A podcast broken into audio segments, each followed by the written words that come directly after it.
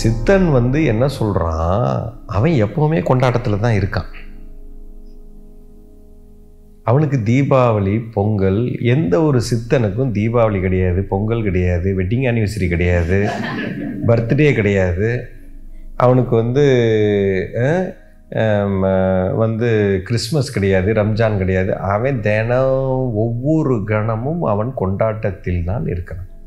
அவன் ஆனந்தத்தில் இருக்கிறான். ஒரு சராசரி மனுஷன்தான் இந்த கேள்வியை கேட்பான். ஏன்னா சராசரி மனுஷன் வந்து சந்தோஷத்தை வெளியே தேடுகிறார். நான் பொருள் சம்பாதிக்கணும் பணம் வேணும் சொத்து வேணும் ஏன்னா பணம் கிடைச்சா எனக்கு சந்தோஷம் கிடைக்குது. இது கிடைச்சா எனக்கு இது கிடைக்குது. க- வ- மனைவி பெண் இருந்தால் எனக்கு சந்தோஷம் கிடைக்குது. ஆண் இருந்தால் எனக்கு இப்படி சந்தோஷத்தை வெளியே தேடுகிறார். அப்போ வெளியே தேடு சந்தோஷம் என்பது ஒரு உணர்வு. அது வெளியே இல்லை உள்ளே இருக்கிறது. அப்போ அந்த ஞானம் யாருக்கு வருகிறதோ அவன் எப்பொழுதுமே சந்தோஷமா இருப்பான். வேணும்னா வெளியில நீ கொண்டாடிக்கலாம். தீபாவளி அன்னைக்கும் நான் கொண்டாடுவேன். பட்டாசு வெடிச்சாலும் எனக்கு சந்தோஷம் பட்டாசு வெடிக்கலைனாலும் சந்தோஷம் கோழி பிரியாணி கிடைச்சாலும் சந்தோஷம் கோழி பிரியாணி இல்லைன்னாலும் சந்தோஷம். சினிமாவுக்கு போனாலும் சந்தோஷம் போகலைன்னாலும் சந்தோஷம். இப்போ சந்தோஷத்தை உள்ளே கண்டெடுத்து விட்டீர்கள். இது ஞானம் வந்துருச்சுன்னு அர்த்தம். ஞானம் வந்து விட்டால் எப்பொழுதுமே செலப்ரேஷன் தான். அதை வெளியில் தேட வேண்டிய அவசியம் இல்லை. இது உள்ளே தான் இருக்குதுன்னு ஒருத்தனுக்கு புரிஞ்சிருச்சுன்னா அதுக்கப்புறம் உள்ளே எப்பொழுதுமே சந்தோஷமாக வச்சுக்கிட்டு வெளியில் வேணும்னா கொண்டாடிக்கலாம். அதுக்காக கொண்டாட வேணாம்னு சொல்ல. அதை கொண்டாடினாதான் எனக்கு சந்தோஷம். அப்படி கிடையாது. அப்போ இது எப்போ உங்களுக்கு கிடைக்கும்னா ஞானம் வந்து விட்டால் இந்த சந்தோஷம் அப்படிங்கிறது எங்கே இருக்கிறது? அது எனக்குள்ளே இருக்கிறது அப்படிங்கிற விஷயத்த ஒருத்தன் புரிஞ்சுக்கிட்டான் அப்படின்னா அவனுக்கு ஞானம் வந்துடும் ஞானம் வந்துருச்சுன்னா எப்பவுமே சந்தோஷம். பட் இந்த உலக மக்கள் வந்து அந்த ஞானத்துக்குள்ள வரல. பிரச்சனையிலேயே சிக்கி இருக்கிறாங்க எப்போ பார்த்தாலும் ப்ராப்ளம் வாழ்க்கையினாலேயே பிரச்சனைடா. அப்போ சித்தன் பார்த்தான். டேய் இவன் என்ன இவன் எப்போ பாரு இவன் டென்ஷன்லேயே இருக்கானே. டேய் இது டெய்லி நீ நீ வந்து சந்தோஷமா தாண்டா இருக்கணும். நீ ஏன்டா இப்படி இருக்க? இப்படி சொன்னால் ஒருத்தனுக்கு புரியாது. சரி இவனுக்கு இப்படி சொல்ல வேண்டாம். இவன் என்ன பண்ணுவோம் சரி ஒரு ஒரு ஒரு ஃபங்க்ஷன் மாதிரி ஒன்று பண்ண சொல்லு வச்சு. டேய் இன்னைக்கு ஒரு நாளாவது கழுத இந்த பிரச்சனையிலேருந்து வெளில வா முதல்ல. கழுது எல்லாத்தையும் விடு. இந்த அஞ்சு நாள் கொஞ்சம் சிரிச்சு சிரி. கொஞ்சம் பட்டாசை போட்டு கொளுத்து. புதுச்சட்டையை வாங்கு.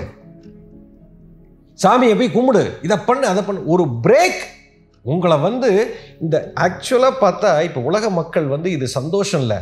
அதாவது மன அழுத்தத்தில் இருந்து ஒரு பிரேக் தான் இது. மிகப்பெரிய ஒரு மன அழுத்தத்திலிருந்து அப்பாடா நீ ஒரு நாளாவது நம்ம நிம்மதியாக சாப்பிட்டு கிப்ட்டு படுத்து உருண்டு என்னத்தையோ பண்ணுவோம். கொஞ்சம் மன நிம்மதி எல்லாத்தையும் தீபாவளிக்கு அப்புறம் வச்சுக்குப்பா அந்த பிரச்சனையெல்லாம். உடுப்பா என்ன சனியை? இப்படித்தான் இருக்காங்க. இது வந்து சந்தோஷம் இல்லை. ஆக்சுவலாக பார்த்தா. This is it's a break between tremendous you know stress இது எப்படின்னா ஒரு நல்ல கதை சொல்கிறேன் பாருங்க. இந்த கதை எனக்கு ஞாபகத்துக்கு வருது. ஒரு சர்தாஜி ஒருத்தர் ஒரு செருப்பு கடைக்கு போய் செருப்பு வாங்க ஷூ வாங்க போகிறார் ஓகே. ஒரு ஷூ கடைக்கு போகிறார் ஷூ கடையில் போய் பார்க்குறார் பார்த்த உடனே அந்த பெரிய கடை அந்த ஷூ எடுத்து கொடுக்குற சேல்ஸ் பர்சன் வந்து பார்த்துட்டு சார் உங்களுக்கு என்ன சார் பார்க்குறீங்க ஷூ பார்க்குறேன் அப்படின்னு சரிப்பா எனக்கு வந்து எந்த சைஸ் சார் நீங்கள் அளவு அளவெல்லாம் வேணாம்ப்பா எனக்கு தெரியும். எட்டாம் நம்பர் சைஸ் எடுத்துகிட்டு வாங்க. சார் உங்கள் காலை பார்த்தா எட்டு மாதிரி தெரியல சார் எட்டு வந்து உங்களுக்கு ரொம்ப டைட்டாக இருக்கும். உங்கள் சைஸ் பார்த்தீங்கன்னா ஒம்பது சைஸ் மாதிரி தெரியுது. ரொம்ப டைட்டாக இருக்கும். ஒம்போதுக்கு மேலே போட்டால் ஒம்போதரை போட்டால் கூட நல்லாயிருக்கும் அப்போ எனக்கு தெரியும்ப்பா நீ எட்டு எடுத்துகிட்டு வா. சரின்னு அவன் எட்டாம் நம்பர் ஷூவை போய் எடுத்துகிட்டு வர்றான். காலுக்குள்ளே போட்டால் காலே உள்ளே அப்படியே கஷ்டப்பட்டுக்கிட்டு உள்ளே போகுது. உள்ளே போக மாட்டேங்குது தான் இப்படி மடக்கி வச்சுக்கிட்டு காலு உள்ளே போகுது. உள்ளே போயிட்டு அவர் போட்டு பார்த்து சார் ரொம்ப டைட்டாக இருக்குது நான் ஒம்போதை கொண்டு வரணும். ஆ எட்டு தான்டா எனக்கு வேணும். அதான் தான் நீ எதுக்கு ஒம்போது கேட்குற? நான் தான் சொல்கிறேன்ல எட்டு தான். சார் என்ன சார் இது? இவ்வளோ டைட்டாக இருக்குது உங்களுக்கு நடக்க முடியுமான்னு ரெண்டு கால்லையும் எட்டை போட்டுட்டு அவர் நடந்து வேற பார்க்குறாரு. பார்த்து முடித்த உடனே அவன் சேல்ஸ்மேன் ஒரு மார்க்கமாக பார்த்துக்கிட்டே இருக்கான். என்ன இந்த ஆள்? சார் உங்களுக்கு வேறு யாருக்காவது நீங்கள் ஷூ வாங்குறீங்களா? அவன் கேட்குறதுக்கே கொஞ்சம் சங்கடம். தயங்கி தயங்கி தயங்கி. எதுக்குப்பா அப்படி கேட்குறேன் இல்லை உங்கள் சைஸ் இது இல்லை. பார்த்தாலே தெரியுது. இது அட லூஸ் எனக்கு தாண்டா வாங்குறேன். அப்படின்னு அவனுக்கு இன்னமும் டென்ஷன் ஆகி போச்சு. தாள் அப்படியே மேலே இங்கேயும் இப்படி ஒரு மாதிரி பார்த்தான்.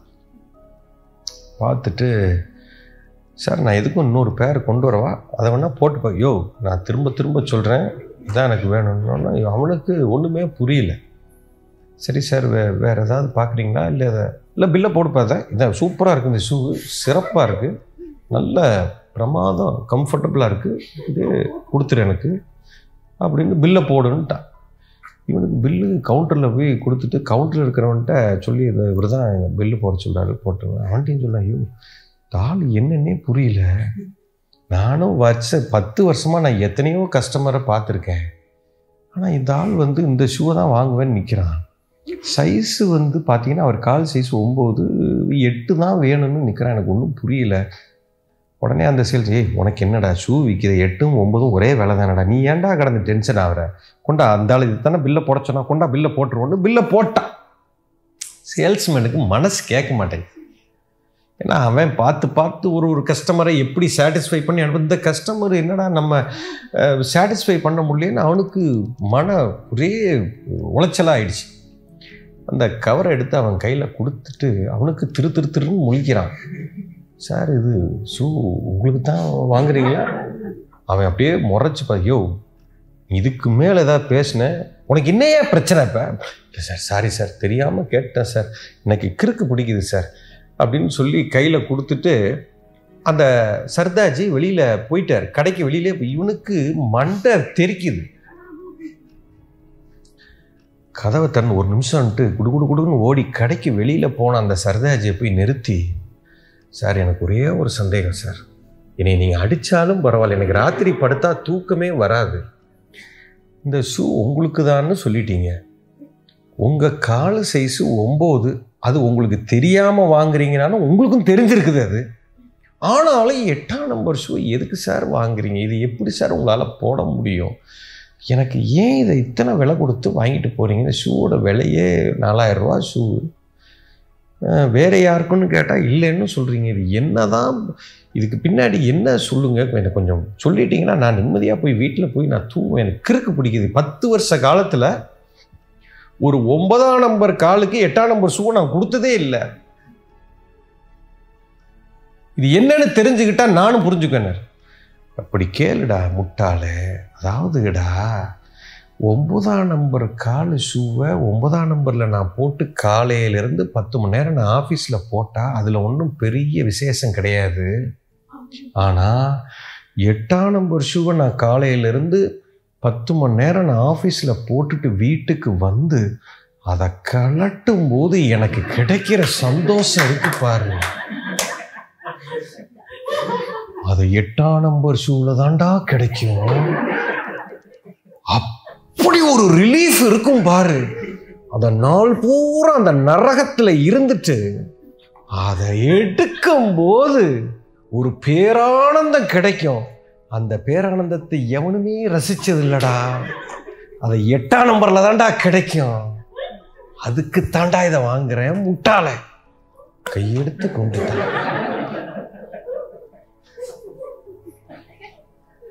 அந்த அந்த கஷ்டத்திலிருந்து ஒரு ரிலீஃபுக்காகத்தான் இவர் எட்டாம் நம்பரை போடுறாரு. இப்படித்தான் உங்கள் வாழ்க்கை இருக்கு.